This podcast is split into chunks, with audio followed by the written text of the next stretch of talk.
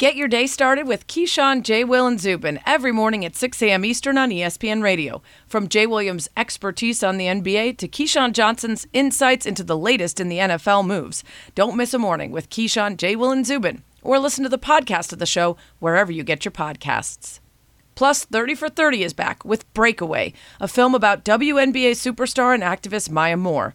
This film explores the story of Moore, one of the best basketball players in the world, stepping away from the sport for a remarkable reason to fight for a man she believed was wrongly imprisoned.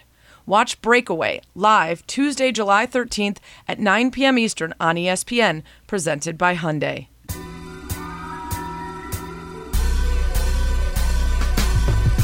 Welcome to That's What She Said with Sarah Spain, a podcast about, well, whatever the hell I want. Actors and musicians, athletes, comedians, neuroscientists, wine experts. If I find somebody interesting, I'm bringing them to you. We'll talk about how they became who they are, how they found success, battled failures, and how they ended up here talking to me. Hi, I'm Dan Pfeiffer, and my dilemma is do I get my hopes up for the Philadelphia 76ers? Well, as you can tell, we recorded this episode before Dan's beloved Sixers were eliminated from the postseason. And my answer, frankly, might have been different way back when their issues were mostly whether Embiid would be healthy enough to play and not Ben Simmons taking an already flawed and much criticized oeuvre to new heights with the passed up open dunk that now kind of sort of stands for the beginning of the end of their season and probably the Sixers as currently constructed. But I think my answer would be the same. Most would tell you now's a good time to get cynical. Never believe again until the final buzzer has sounded and rings are on the Sixers' fingers. Not let them into your heart until they've done the unthinkable and actually won it all. But as a Cubs fan, I know that there's still some magic in believing that there's always next year, in enjoying an early season run of contention even if it ends in, I don't know, a 10 game losing skid or longer. What? It could be longer. A skid that makes it nearly impossible to turn on the game at night in the beginning of July with any hope or happiness in your heart remaining. It's still worth it, though, because when they pay off your loyalty, like the Cubs did for me in 2016, it actually somehow feels better for all the hurt you went through with your fellow Sixers fans. Like, you know, pledging a frat or bonding in a foxhole or scaling a skyscraper on your first one on one date on The Bachelor. That shit brings you together. So I say keep believing, keep getting your hopes up, even if they ultimately get crushed. Because honestly, what else are you going to do? Root for the Knicks? That's what she said. This week's guest is Dan Pfeiffer, a New York Times best-selling author, podcast host with Crooked Media, honestly, I obsess about my Crooked Media pods, Pod Save America, love it or leave it, uh, almost as obsessively as he does about the Sixers. F- Pfeiffer was the senior advisor to U.S. President Barack Obama for strategy and communications from 2013 to 2015. He's the author of two books Yes, We Still Can Politics in the Age of Obama, Twitter, and Trump from 2018, and Untrumping America A Plan to Make America a Democracy Again in 2020. He also has a subscription newsletter called The Message Box. I really enjoyed talking to him about a wide range of things his obsession and, and longtime following of the Sixers and Allen Iverson, uh, how he was charmed by Obama on their first meeting, meeting his wife at the White House, splitting his pants in the White House, ultimately choosing to leave the White House before Obama's tenure ended. Uh, also, how he faces the barrage of bad news that he has to wade through daily to do the work that he does, and how he can find hope in these times, uh, which was an answer that I needed from him because I'm trying to do the same. So I really think you guys are going to enjoy this. That's what she said. Super excited to have Dan on the pod. And, you know, obviously people who want to get in the weeds on policy can go to pod save america and the rest of crooked's uh, amazing offerings so i want to focus more on you and your career and your books and also your relationship to the work that you do um, which will of course mean talking about the issues that propel your work but um, i'm really most fascinated by people who are immersed in what has been for me uh, an inescapable hell, even on the periphery. and I want to know how you compartmentalize or don't uh, or escape the news or don't. Um, and then we'll talk about, of course, your Sixers fandom and everything else. So I'm super excited to chat today. And I want to go way back to uh, when you were a kid growing up. I know you spent um, some time overseas, Brazil, Japan. but then uh, was it around 11 that you settled in Wilmington, Delaware? So I was born in Wilmington. I lived there until I was five. Then we moved to Brazil. My dad worked uh, for a company that sent him overseas. So we, Brazil for three years, home to Delaware for a few years, back to Japan, then to Japan, and then back to Delaware for high school. So Oh my gosh. Okay. So I hate to say it because, of course, now, you know, there's the great Elena Delle Donne, there's the, you know, the president of the United States. Mm. but when I think of Delaware, the immediate thing I think of is in Wayne's World when they can't think of anything and they just say, Hi, we're in Delaware. So tell me, especially when once you've gone to these lengths of the world for other for other things and you come back and settle in Delaware, what's it all about? Well, when I came back to Delaware, I would say going from living in Tokyo, where I used to take the subway to school and could move around, and it was incredibly At like eight years very- old? Yeah, and in Oh uh, Tokyo, like zero crime in Japan. So we would like I would go to go to school. I'd take the subway home. We'd stop and do things. It was very much like living in a city, but like if it'd be sort of like growing up in New York, but if there was no crime and you'd have Hmm. to worry about anything. Uh, so Delaware was uh, kind of a tough hit when we came home that first summer when I was 15 and I didn't have my driver's license. And so my mom would just drop my brother and I off at the mall, which is basically a long hallway in Wilmington uh, with several stores, and then pick us up a few hours later. Uh, and it really, I always felt like what really summed up Delaware, what was at, at the time, I've come to greatly appreciate my home state, but at the time it was summed up by the sign when you enter the state that says home of tax free shopping.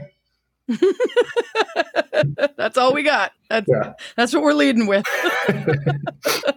oh man. Okay, so what what were you into as a kid? Sports, music, politics? Politics, a little bit like my parents are not political in the sense they didn't work in politics they didn't go to fundraisers or work for politicians but we talked about the news a lot and because i lived abroad you sort of had this perspective on the us but my main thing was sports always sports that was what i was most obsessed with that's what i thought my career would be in um, i always sort of thought i would be uh, high school basketball coach was sort of where I thought I would go for a long time. Um, it's what I in basketball, sports in general, but basketball in particular, were my absolute obsession. My and still probably my whole life. I read that you went and saw Dr. J and, and Moses Malone uh, when you were really young. I did. That was my first basketball experience. Is My dad Oh, took cool. myself and my friend to one game in the very early '80s, obviously, to see the Sixers. Um, play and then that was really sort of the high point of Sixers fandom for a very long time. for, for a while. Yeah. yes. Uh, did you play sports? I played uh, basketball and soccer in high school. I was decidedly mediocre at both, um, with no real. Uh, I had some very brief ambitions of maybe playing basketball at a D three school um, after high school, but it never really manifested itself, and I ended up uh, going to Georgetown, where I most definitely was not going to make the basketball team. Right. right. Um, well, that's why you start dreaming of coaching at a young age. That's right, Most exactly. people dream of playing. It's when they realize That's that's not going to happen. Yes, I Uh, grew. talk- to, I grew to be six feet tall by the summer before my seventh grade year. So my seventh grade basketball season was great, and then I grew Right. an inch and a half in the the ensuing thirty years. So it kind of it was the it was a case of diminishing returns. Right, exactly. Um, I always wish I was like one of those ones that got all the guard skills and then sprouted, so that I'd be yes. like the big with the guard skills. Instead, I was six feet when I was uh, in eighth grade. So that Yes, it I was like, the exact opposite of Anthony Davis. is what I was. right, exactly. Uh, also, never learned the left. I should have broken the right at some point and pick that up. Um, so you, you mentioned Georgetown. You were there at the same time as Allen Iverson. So like the world keeps giving you these moments that are steering you towards the Sixers. Yes, yes. I, we were in the same uh, same class, so he he arrived on campus at the same time I did. Georgetown uh, gave allowed students to buy season tickets for ninety six dollars a season, Wow. and it was first come first serve seating, and it was when the Georgetown and then the then Washington Bullets played out in Landover, Maryland, at the Cap Center, um, and we would take a bus basically two and a half hours in Ru- DC rush hour traffic to get to the game and to get there as early as possible. Because if you were the first one in line, you sat courtside under the basket. Um, Wow. so it was an incredible uh, basketball experience for at least the two years in which Allen Iverson was attending Georgetown. You said you were in the same class. Uh, I would imagine you weren't in the same class as. No, we were not in the same classes. you never crossed paths in the never- study hall. no, we did not cross paths in the study hall. But he, the Georgetown, like this is the old, you know, this is John Thompson, and those guys went to class. They had to go to every single class, and the and they had uh, so like I had friends who were in intro to theology, which is a Georgetown required freshman year class, and intro to uh, philosophy that had. If from that class, Othello Harrington or Allen Iverson or Jahidi White or any of the players from that period in those classes. And so I did not have classes with Iverson, but I did have friends who did, and he he was always there because of I think looming fear of what John Thompson would do if they did not show up. Right. Right. Well, and he had such a tie to Thompson and his belief in him that I'm Yeah. sure there was a feeling of not wanting to disappoint. Um, so you graduate magna cum laude from Georgetown. So you were clearly going to class. Um, at the beginning, you w- wanted to be a lawyer. And I think I read you said you thought you'd be a lawyer and hate your life, um, which is uh, what I find a lot of lawyers say when they transition into being agents or writers or journalists. Um, I happen to come from a family of lawyers. Both my parents remain remain lawyers and enjoy it. So I, I don't always uh, uh, understand, but I, I do get that plenty of people call themselves recovering lawyers. So you figured it out before you even got into it and pivoted to politics. Um, how quickly after you graduated did you find yourself actually working in in politics? Sort of right away. Um, I like my plan. and This was just like pure poverty of imagination on my part. Was it was just like I sort of thought like what you should do is you should go to yeah, either go to law school or medical school or business school, and I would do one of those things. That's what like a lot of people that I you know people's parents I knew or people I thought like I thought that's what this is sort of what you did. And I wasn't great at science. I wasn't great at math, so like my path was pretty established pretty early on.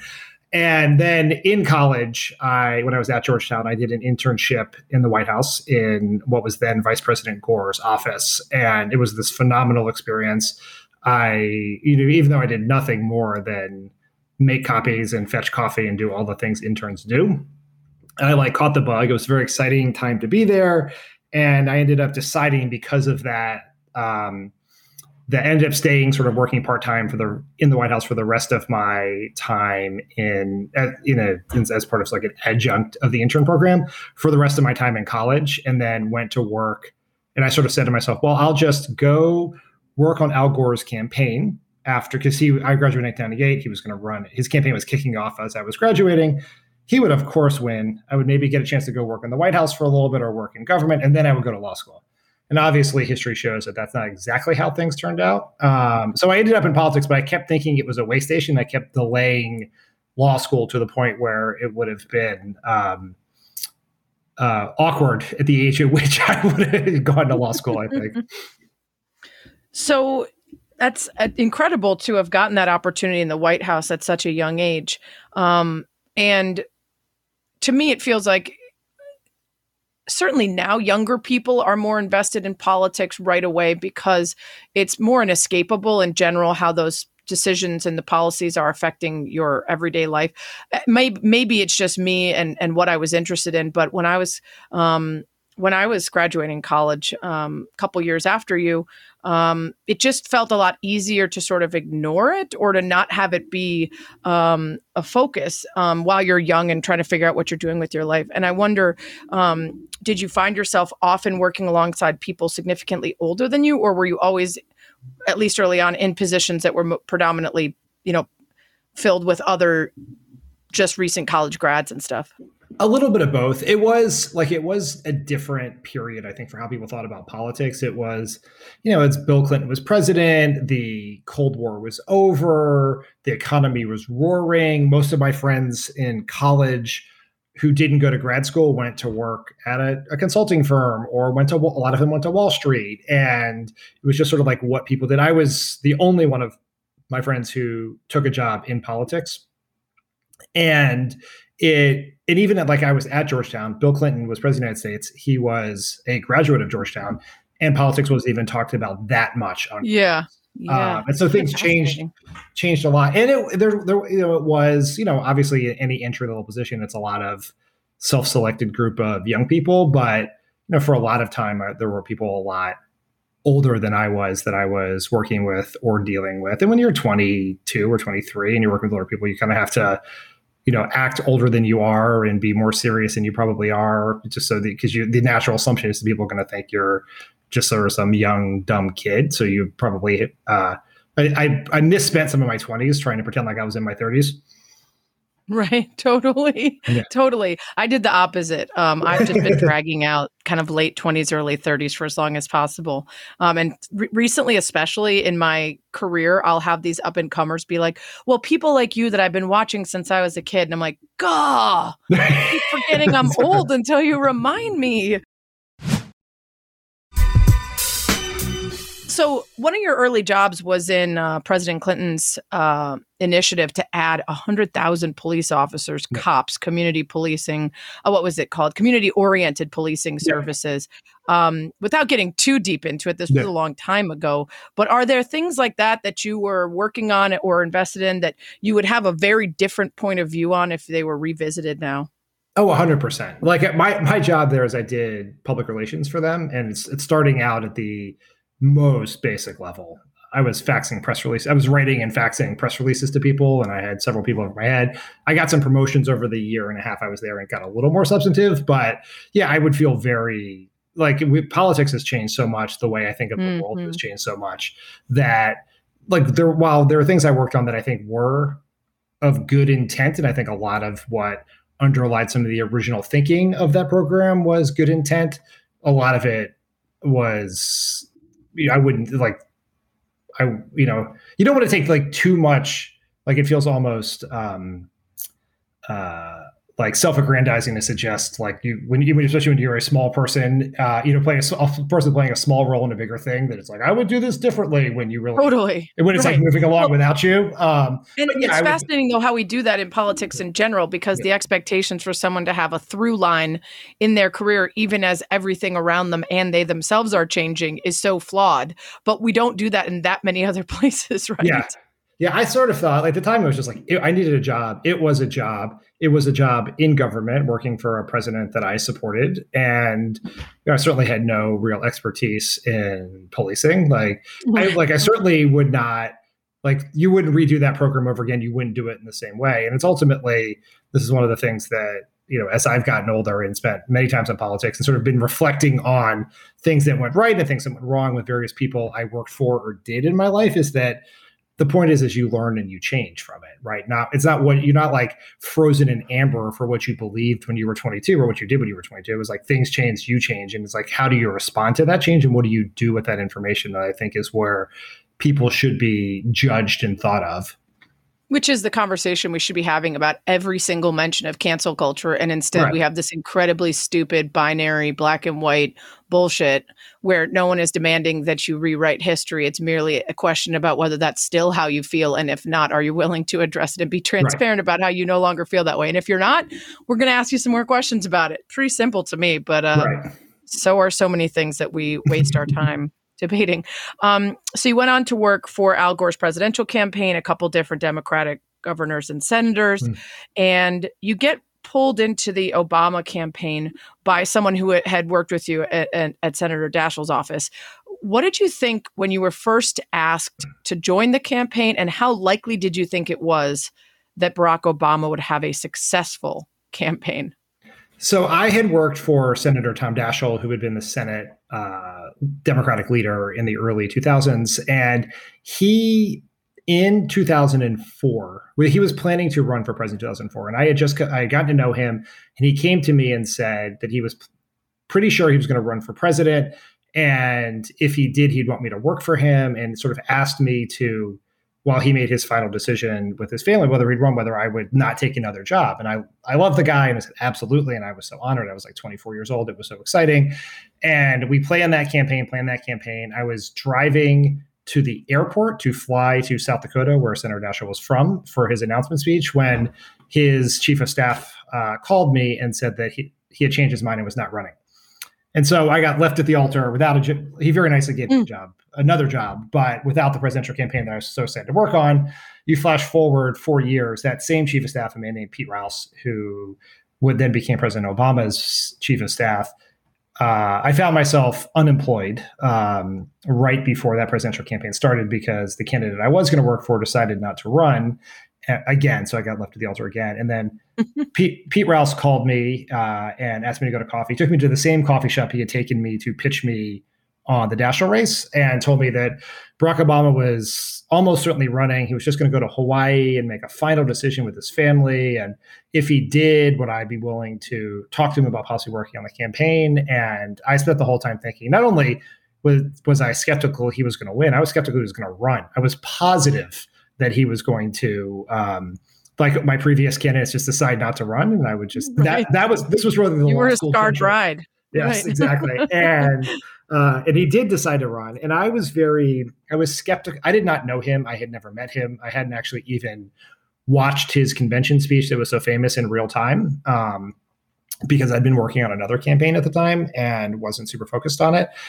And, I had had a bunch of friends like this guy Pete who had worked for who were working for him and thought he was the absolute best and someone that you know I had to meet and was a superstar and all that. And I was a little skeptical because people tend to political folks tend to fall in love and out of love with candidates very easily, and everyone's boss mm-hmm. is the mm-hmm. absolute best, and it's the next so and so, and all of that.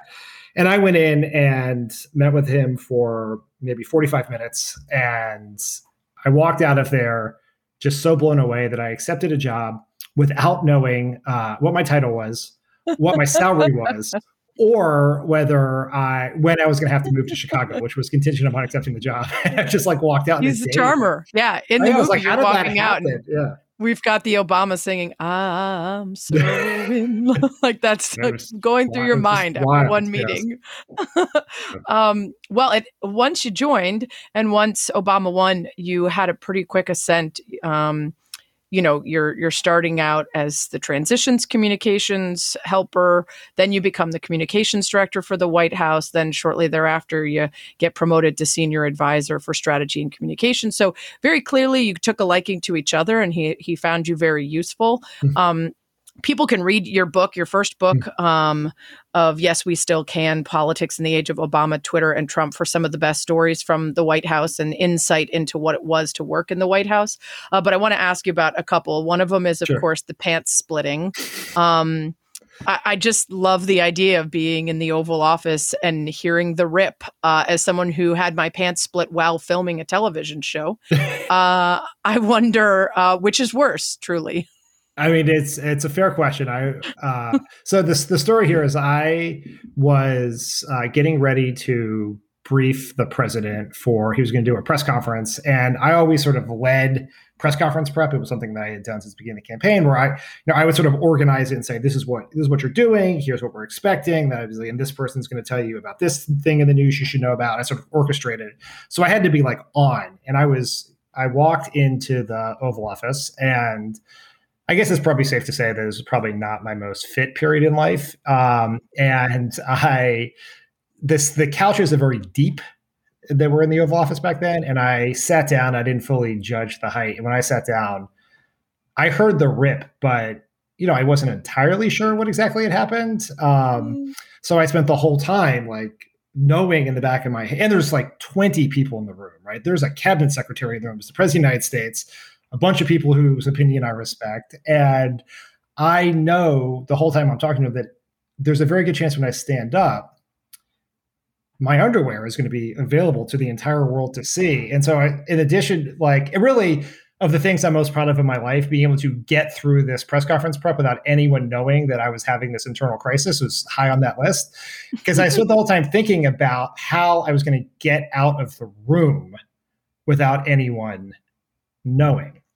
And so I basically just pretended after it all ended and everyone gathered and a bunch of people, the president went back to his desk and a bunch of people went with him to talk to him about some more things. And I just pretended to look at my notes until everyone had their back turned.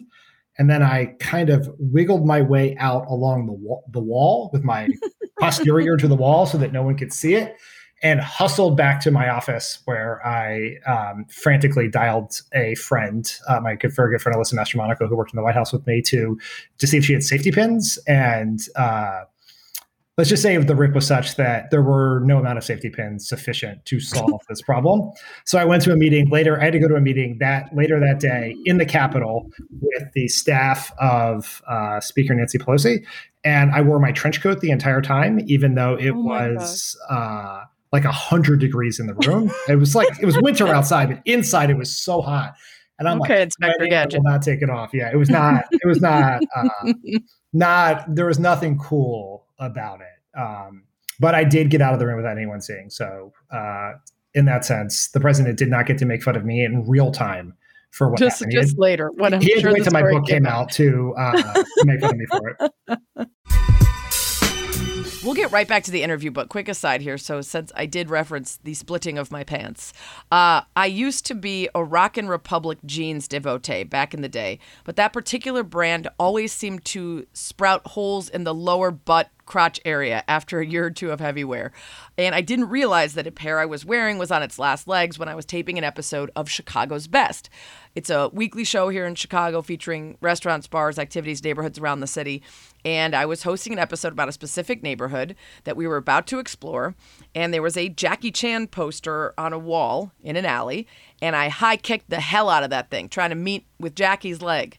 And boom, right down the middle, straight up the backside Of course, I couldn't go around taping all day with a big hole in my butt, so I had to take a train home, change into other jeans, take a train back to finish the shoot. Um, and sadly, not the only time I've split my pants in public, because I split my pants dancing at a bar in Southern California once.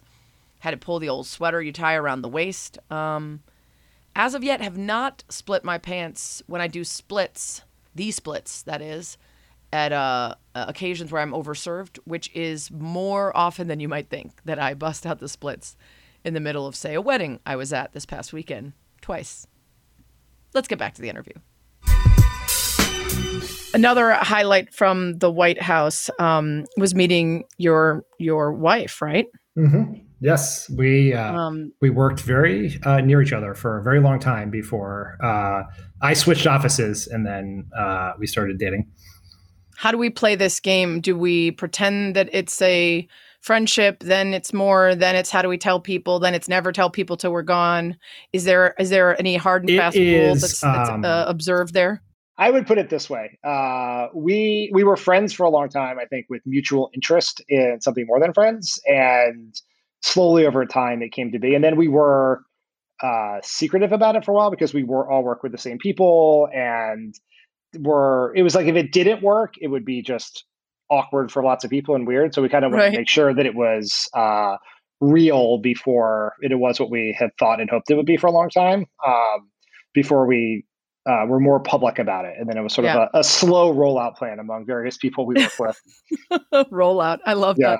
Yeah. Uh, it's very wise. Um, it yes. also, you know, fulfills all of our fantasies of like Veep and, and everything else yes. to have this, you know, romance going on alongside the hustle and bustle and drama of, you know, global politics. Um, so what is it like to leave the White House and to have your tenure end, regardless of whether you're great at it? I mean, it, it's a job that ends even if you're crushing it. It, so I left with a little less than two years remaining in the administration. I had been oh, by really? the time, yeah, by the time I had left, I was the last person other than Barack Obama who had been there since the first day of the campaign wow. the entire White House period. Uh, when I told him I was leaving, he pointed out that that was not an option available you to were him. the only one left, right? yes, yes. So he did not take that as a legitimate excuse for burnout and exhaustion. I also pointed out that my seat on the airplane did not come with a bed and a shower. Um, so I was, but all the travel was made perhaps a little tiring for me. Um, but so I left with because I sort of had I was by the time we got to the end, I was. Uh, exhausted and uh, fried. And I could tell I was on the cusp of burnout um, because it's sort of if you cannot get excited and thrilled about going to work there every day, then you probably shouldn't go to work there every day. And so I was very mm. close to that. And I was very nervous about leaving. I had been in this bubble by the time I left for eight years straight, going back to the campaign, working with the same people, working for the same person, you know, they were my friends and my family. I was working 24 hours a day, really to the exclusion of a lot of other people in my life who used to be, I was very close to, that I just had not seen very often and not gone on vacation with. I'd missed weddings and things like that because of this job.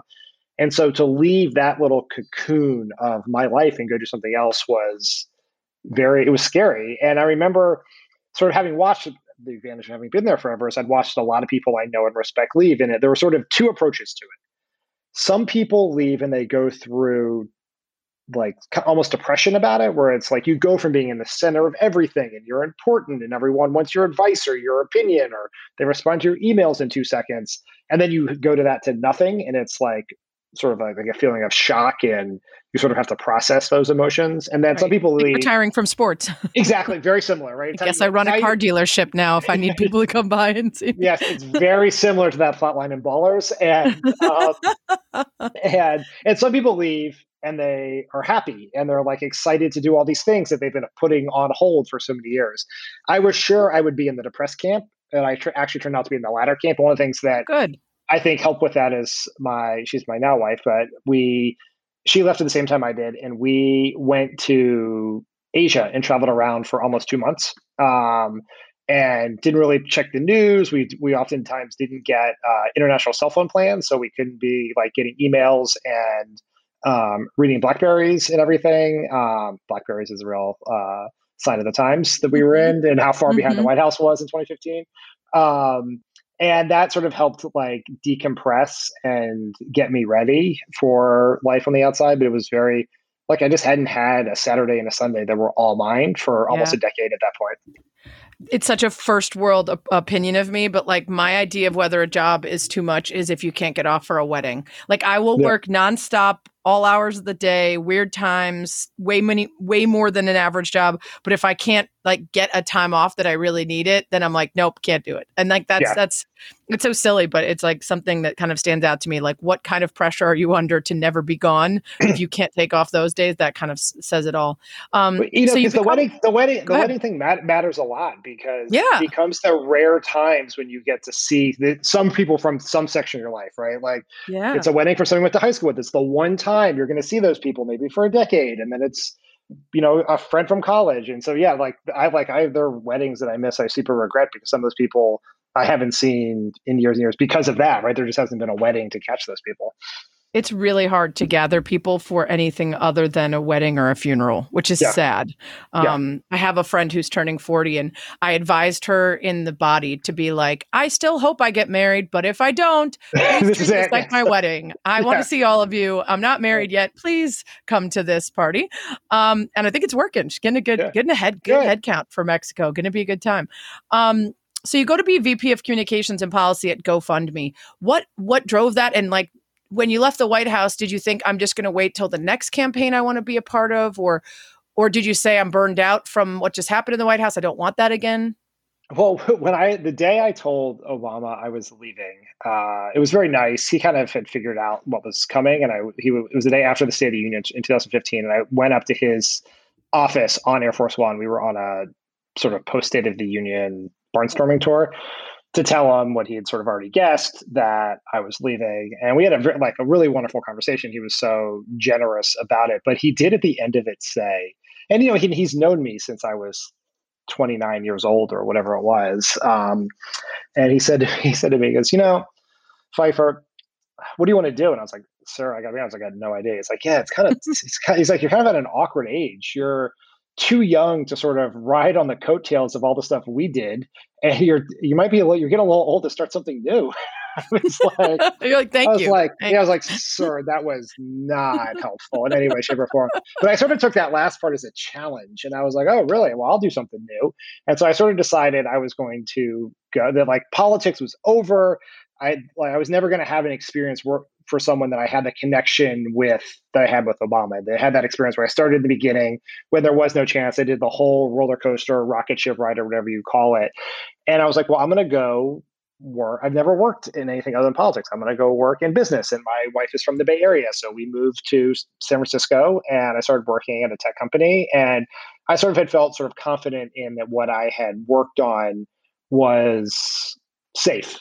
You know, he would obviously be succeeded by a Democrat in 2016. Our policies would be around Right. forever. And I was sort of, Mhm. I had sort of decided that politics as a profession was over. Um, turns out that wasn't exactly the case, and history did not play out as I expected. But uh, that was my thinking at the time. We'll get right back to the interview, but first, what is your favorite word? Thoughtful. And I don't know if it's if it's because of the meaning of it. I just use it too much and too often. And I quote, I'll give you a close word up, which is fulsome, which is a word I use sometimes incorrectly, as people point out to me. Okay, let's start with thoughtful, circa 1200, contemplative, occupied with thought from Middle English. And then around 1851, it also started to mean showing consideration for others. Fulsome is mid 13th century, meaning abundant or plentiful from the Middle English full, meaning full, and some, meaning to a considerable degree. So it perhaps began as a sort of ironic understatement. Uh, then it also started to take on meaning plump or well fed in the next century. And then in the late 14th century, arousing disgust, sort of like that feeling of having overeaten. And according to Etymonline, they think maybe that nauseous meeting led to the other definition of offensive or bad for you know taste or good manners in the early 15th century.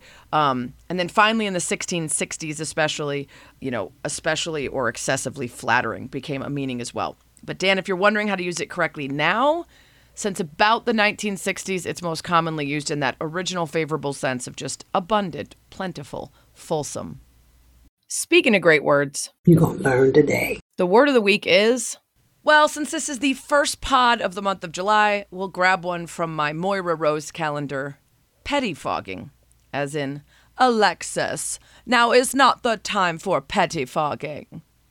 This word arrived on the scene back in the 1560s, meaning an inferior or petty attorney employed in small or mean business, attorney of the baser sort often treated as two words or maybe hyphenated, first being petty, and the second, the provincial fogger, which could mean a huckster, a cheat, one who engages in mean or disreputable practices.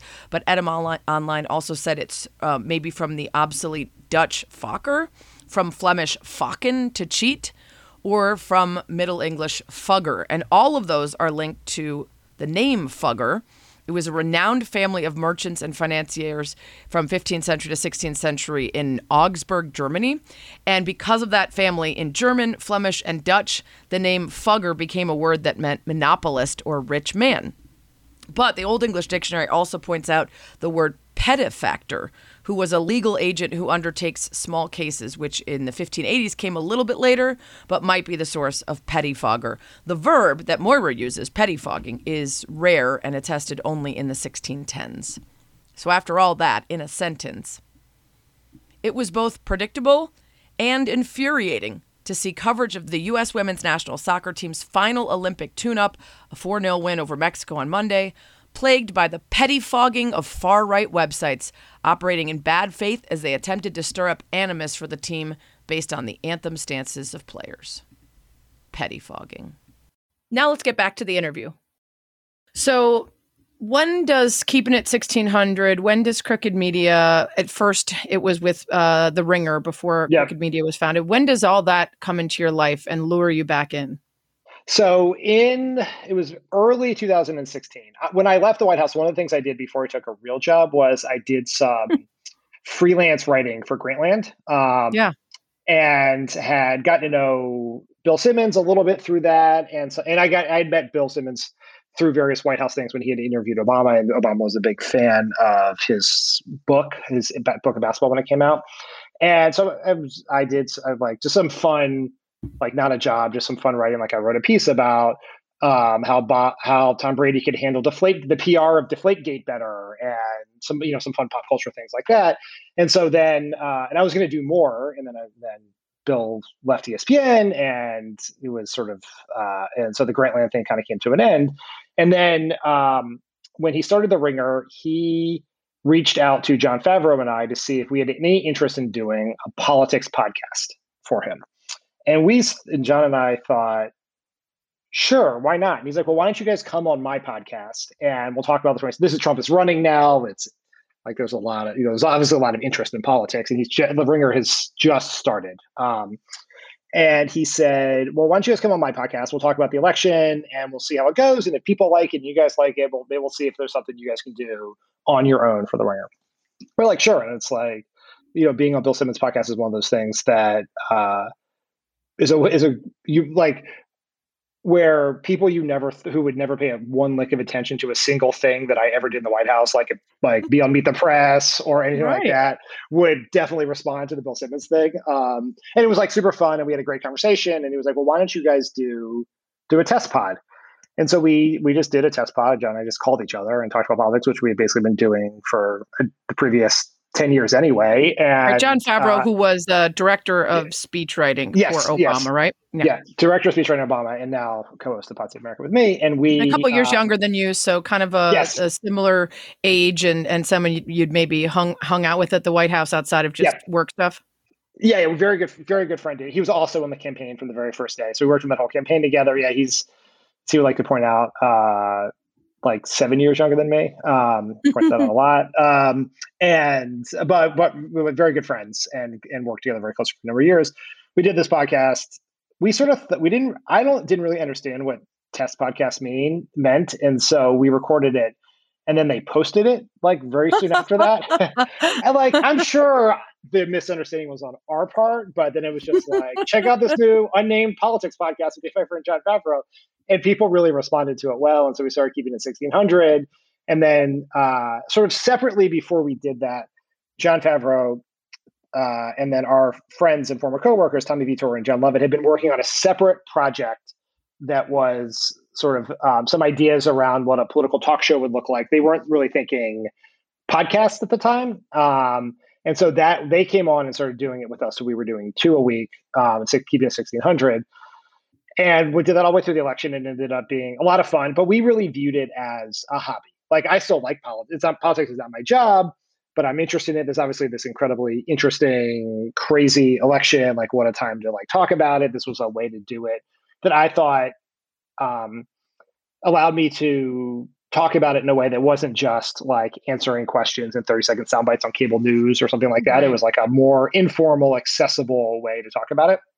But our sort of view was, especially from anyone who listened to it back then, said Hillary Clinton was going to win, and when she won, we would probably finish the podcast. Like that would probably be it. We'd probably do a little bit until Obama left, and then we'd all go back to our daily lives. And then obviously, like many other elections in my life, that did not turn out the way I expected. Right. And that led us to so Jon, Jon, and Tommy then decided that what they really wanted to do was found a media company because that's sort of what they've been thinking about, interested in for a very long time. I was still working at GoFundMe at the time. The idea of sort of running a media company um, was not something I'd given a lot of thought to, and so they formed it, and it became the host, the home of Pod Save America. It's now host to lots of other many many things of all across politics and pop culture, and now even some sports. Um, but it was created because we viewed taking the platform that we had built in 2016 to see if we could use that in a way that dealt to channel our reaction to the election and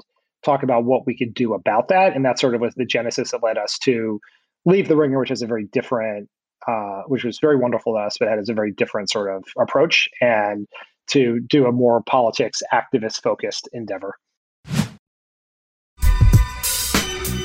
So you're at Crooked Media, and now you have a mouthpiece, a microphone, a space to watch uh, as the Trump presidency begins and see so much of the things that you worked on dismantled. And a lot of people have asked President Obama about this, but I'm curious from your perspective. You're working um, so hard on on creating a, a different world and a different country, and doing all these things from from a place of of um, great research and time and effort mm-hmm. and doing it the right way. How do you react in the moment as you start to realize that so much of what's going to happen is being done often out of spite? Didn't really seem like there was even a good reason sometimes to dismantle some of the stuff that had been done during the administration. It, you know, it was it was hard, right? It was emotionally hard. Like you invest so much in these things, like years of your life, and you think they're incredibly important. That's why you do them. That's why you make the sacrifices for them. And like in the moment it was incredibly hard. And some of the stuff like also you have the ability to know like if we wrote an executive order and trump undoes it with an executive order then the next democratic president can just put it back in again right? There's there were each thing had a different level of seriousness to it. Um, the thing we were mo- all of us were most concerned about was uh, president obama's healthcare law being repealed because that's something mm. that you if that goes that doesn't come back in any simple way. It can't simply be redone. But the way you know, it took a long time, and, and, and actually a conversation with President Obama about it as it was, you know, in those early Trump years to sort of reset my thinking to like I can be angry about it in the moment because this is a thing I care about. I think is good for the world. I think it helps people, and I don't want things that I don't think are good for the world to happen. And it's even more offensive when it happens like from your old office. Um, but the way to think about it is all you know more often than not, presidents, particularly two-term presidents, are, are succeeded by presidents by someone from the other party. Hmm. And there's and it hit like that is the arc of history, right? that is oftentimes two steps forward, one step back. And all you can do as a person who's involved in it is know that you did the best you could to make as many people's lives better as possible in the time you had. And what comes after yeah. that, we have no we have no control over, right? It's, That's such a healthy like I, approach. Yeah, it, it's it's easier to say than to actually feel, but um, you know that that's that was sort of the mentality we try I tried to bring to it. And you know, and President Obama is very Spock and Zed like, and so he can he can handle that better than I possibly can. But that's sort of the way to sort of think about it. Is it doesn't undo what we like. Yes, it undoes some sort of some policy we put in place, but it doesn't undo the work because the work we did helped some people for the period it was in, you know, per our beliefs, but also you know move the ball forward and i do right. you know advance the conversation change yeah. the sort of whatever the middle is on, yeah. on so many things yes Absolutely. and obama obama always says progress is not a straight line and that's sort of something that's like very hard to remember or to like in the moment but it's sort of an important way to think about it because it is sort of the arc of our history is that way Totally. Um, so in 2018, two years after that election, your book comes out, the first one, New York Times bestseller. Yes, we still can. Politics in the Age of Obama, Twitter, and Trump. Um, that was really looking back at how everyone got that election wrong, um, sort of a path of of what you thought the Democratic Party should do going from there. Um, you share some of those fun anecdotes about your pants splitting and Kanye mm-hmm. and all that stuff, yeah. and I'm sure had to wrestle with what to share and what not to share from yeah. your White House time. Um, and then February of last year, it's a second book, "Untrumping America: A Plan to Make America a Democracy Again," and you're writing this before the election so there's a very uh, po- you know possible chance that he's elected again and everything that you write sort of is either moot and or is uh, you know doesn't age well. But so much of what you talk about in the book is not just the election but the fact that Trump as a person um, doesn't disappear when he does. It's the ideas and and the extension of what he believed and created the Republican Party to be, um, and how that will keep going beyond him unless there's a different strategy. When you're writing that book and you understand, of course, you want people to read it in the months leading up to the election, but you don't want it to be a book that's six months worth of, of time, right? Right. What were you considering in terms of the now and then reading this even a year or five years from now? You know it i found I found this with both of my books is that writing about contemporary politics in a declarative way is very hard because it changes so quickly. Um, you know, this is true of any endeavor. Like you can write a book about sports, and yeah, we're you know, all going to end up on freezing cold takes. Yeah, right, right, exactly. And you know, I, what was stuck in my head was there was this book that came out in 2006 called "The Way to Win," and it was like this big deal in DC. And it was these big important reporters who had written it, and it was about how to how how the 2008 election would play out and who were you know what were, what was likely to happen. And you could read that entire book, and you will never find the words Barack or Obama in there. Um, so it's like I always had that in my head is like I could do this. Um, so I you know I tried to like I wrote about the election. Obviously, you have like that was what people who were the most people buy it when it first comes out. That's when it would be the most relevant. I, I tried. I think probably um, certainly far from perfect, um, to take a step back and say like how this would matter no matter what happens in the election. But the real premise is the book is that the ideas that led to this moment, to this person being president from 2017 to 2021, were not going to go away regardless of the election result. And that if right. you want, and if you believed, as I do, that you wanted a politics that looked more like when my former boss was in place, you were going to have to do these things beyond the election to do it. And many people, you know, the hardcover is going to come out. The election's not over. That's you know that's simple. It's as many people point out. The paperback was going to come out the summer after the election, and it's very possible that my premise that all these ideas would still be hanging around would be wrong. I really wrestled with that. I did. God, I that, wish you were. Yeah, I, that, as I said, it's like it, you know, a book. That, I thought to myself, well, a book that doesn't age well is really a small price to pay for something. I feel at this yeah. way about. Yeah. Um, but unfortunately, that was not the case. That's how it's played itself out. There was one line in there that I had to change. Most of it I've I've gone back and I've read it since the paperback came out in June, and um, have and I feel pretty good. I was nervous to read it because I basically wrote the book. It came out. I went on this book tour for like three weeks. The pandemic hit. I came home and then didn't leave my house for 14 months or whatever, right? And so I hadn't really like wrestled, like I hadn't picked it up and thought about it or really talked about it like you do when you write a book and you're doing book tours and you're doing these events and you're doing signings and things like that. And so I reread it for the purposes of writing a new like little epilogue to it for the paperback edition. And I was like, I felt pretty good about how it um how it held up. There was this one footnote that pointed out it was just like a, a joke about how of all the things you would say about Trump is that he had not yet helped lead, Amer- lead America into a historic recession.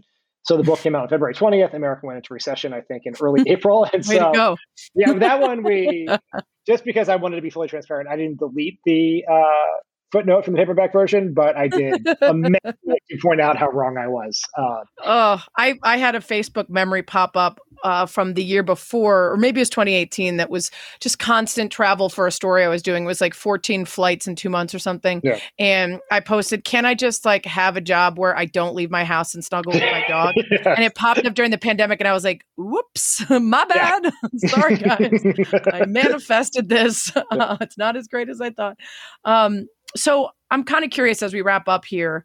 Um, you're diving into what again for me has been a hellscape just from the periphery like constant checks on mental health by stepping away from the news um and and even occasionally and, and it's a bummer stepping away from pod save america and love it or leave it and all these things that i love because when it became less of an imminent threat of like at any given day some news could break where you're like what? How? Um, i just was like okay i don't need to know every single thing every second anymore. I need to recover from that. How do you do that and can you?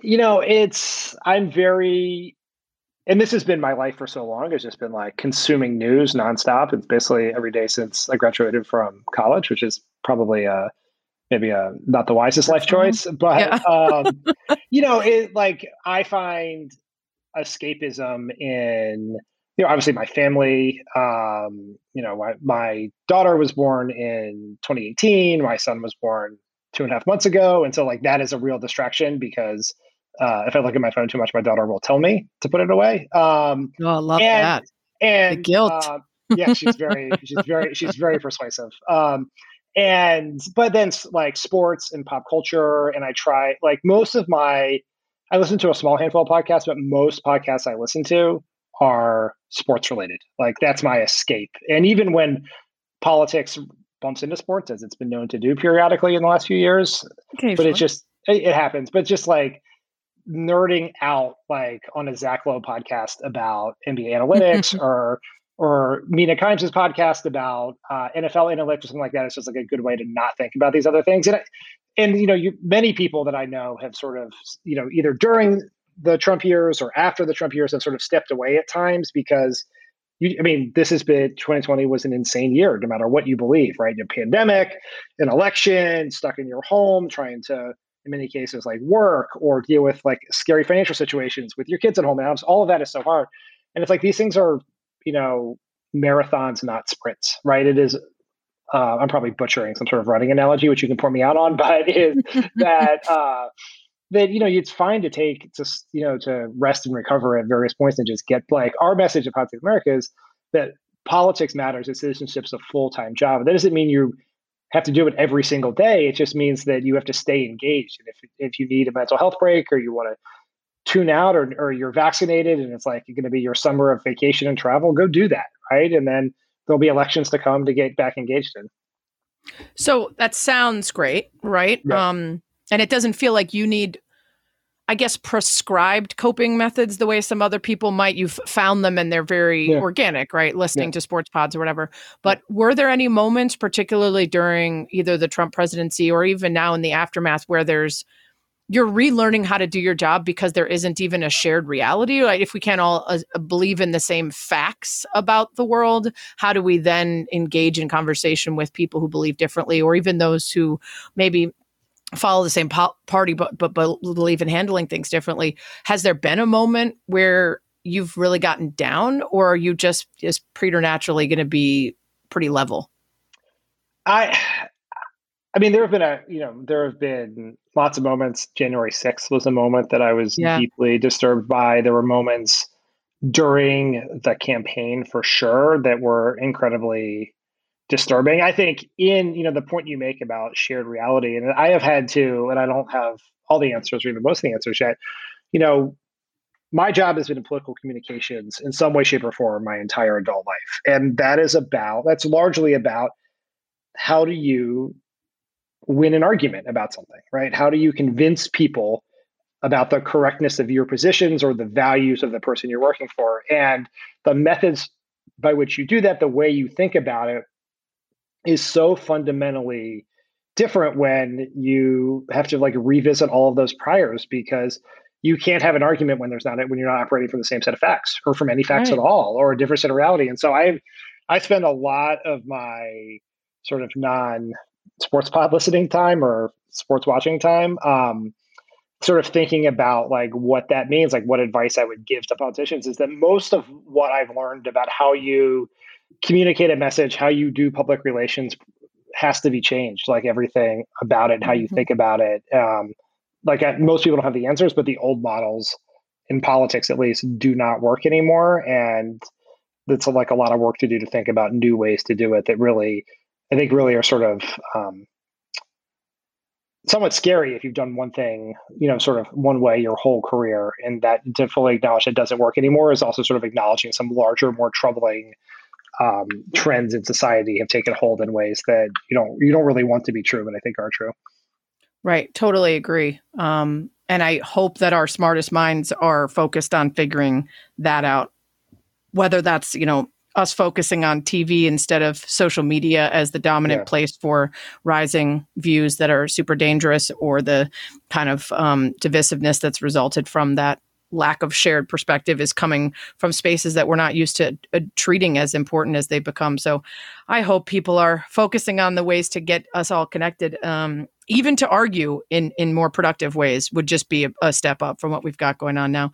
Um, last question for you, and it's um sorry a little depressing. You have two young kids. You mentioned Kyla and Jack, yeah. and I wonder um it's it's it's a very hopeful act to have children right now in my opinion. yeah. I know it's incredibly cynical, but um, I can I can say whenever I'm gone, of course I care about all my family and friends and all of their kids, but like I only have to wrap my mind around surviving however long I will live in in the impending doom of the articles and stories I don't fully read because it mm. it it kills me when I read too much yeah. about climate change and other things like that.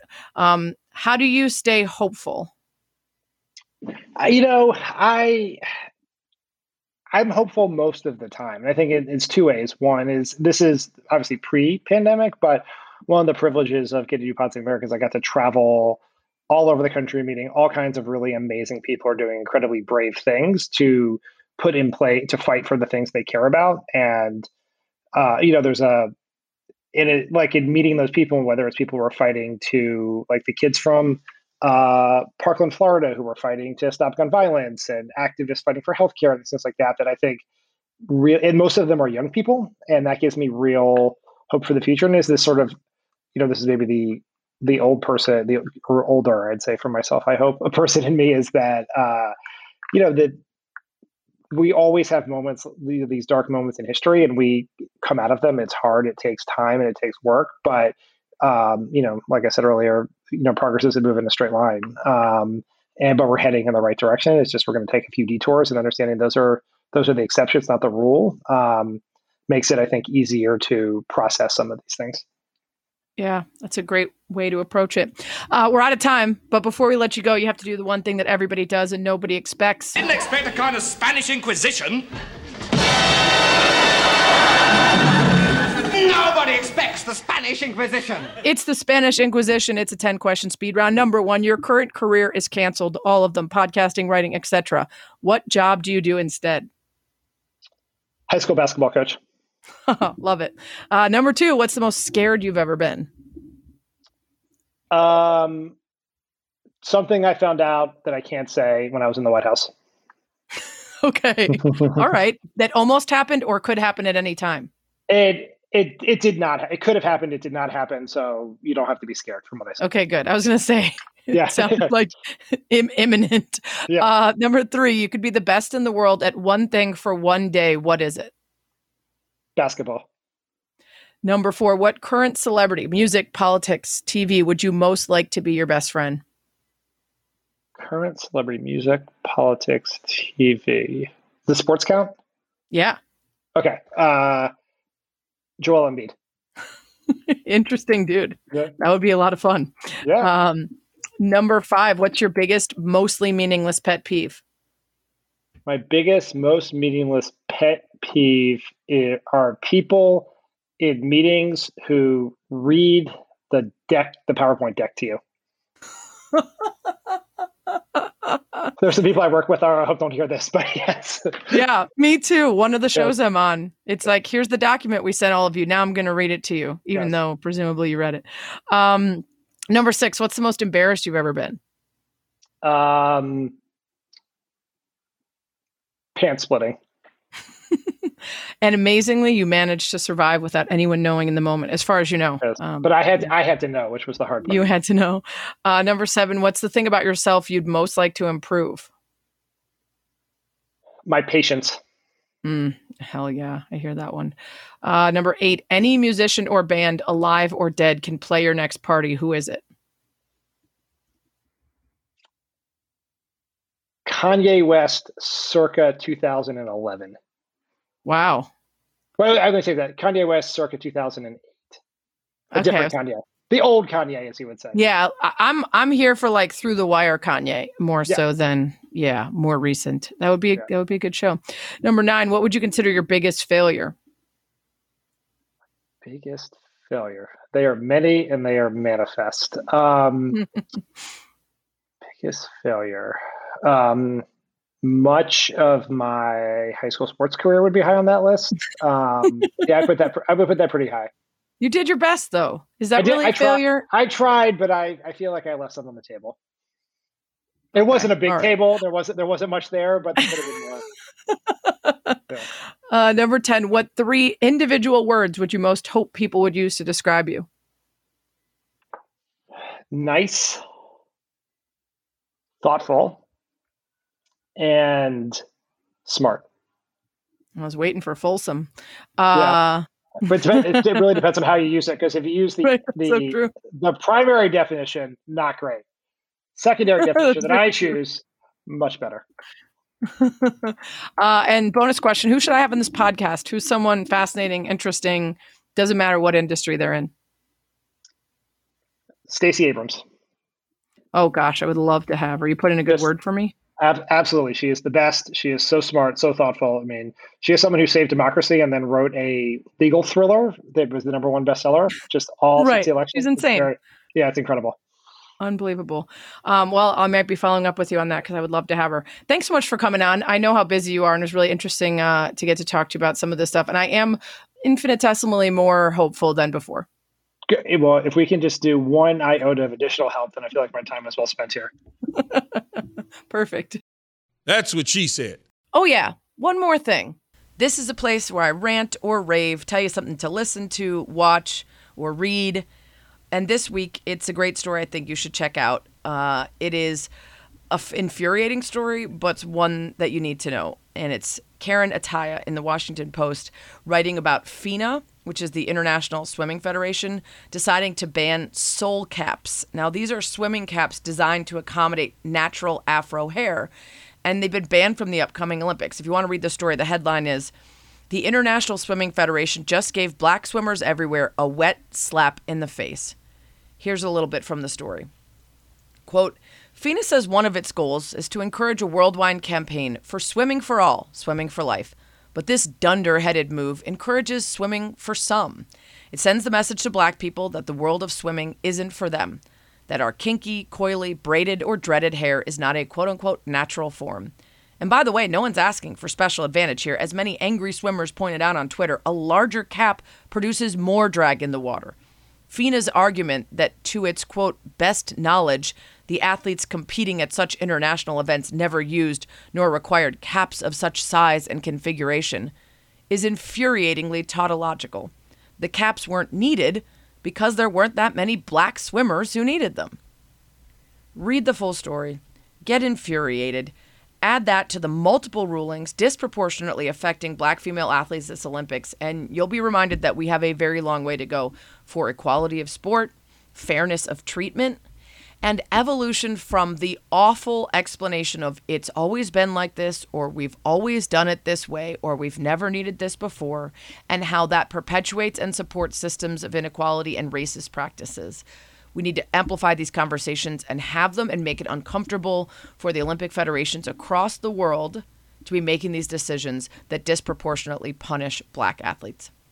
You can always tweet me at Sarah Spain if you've got some guest suggestions, questions, a dilemma for me. And you should always go to the iTunes or podcast app, subscribe to That's What She Said with Sarah Spain, rate it five stars, please, and leave me a review. Thanks as always for lasting about an hour with me. That's what she said.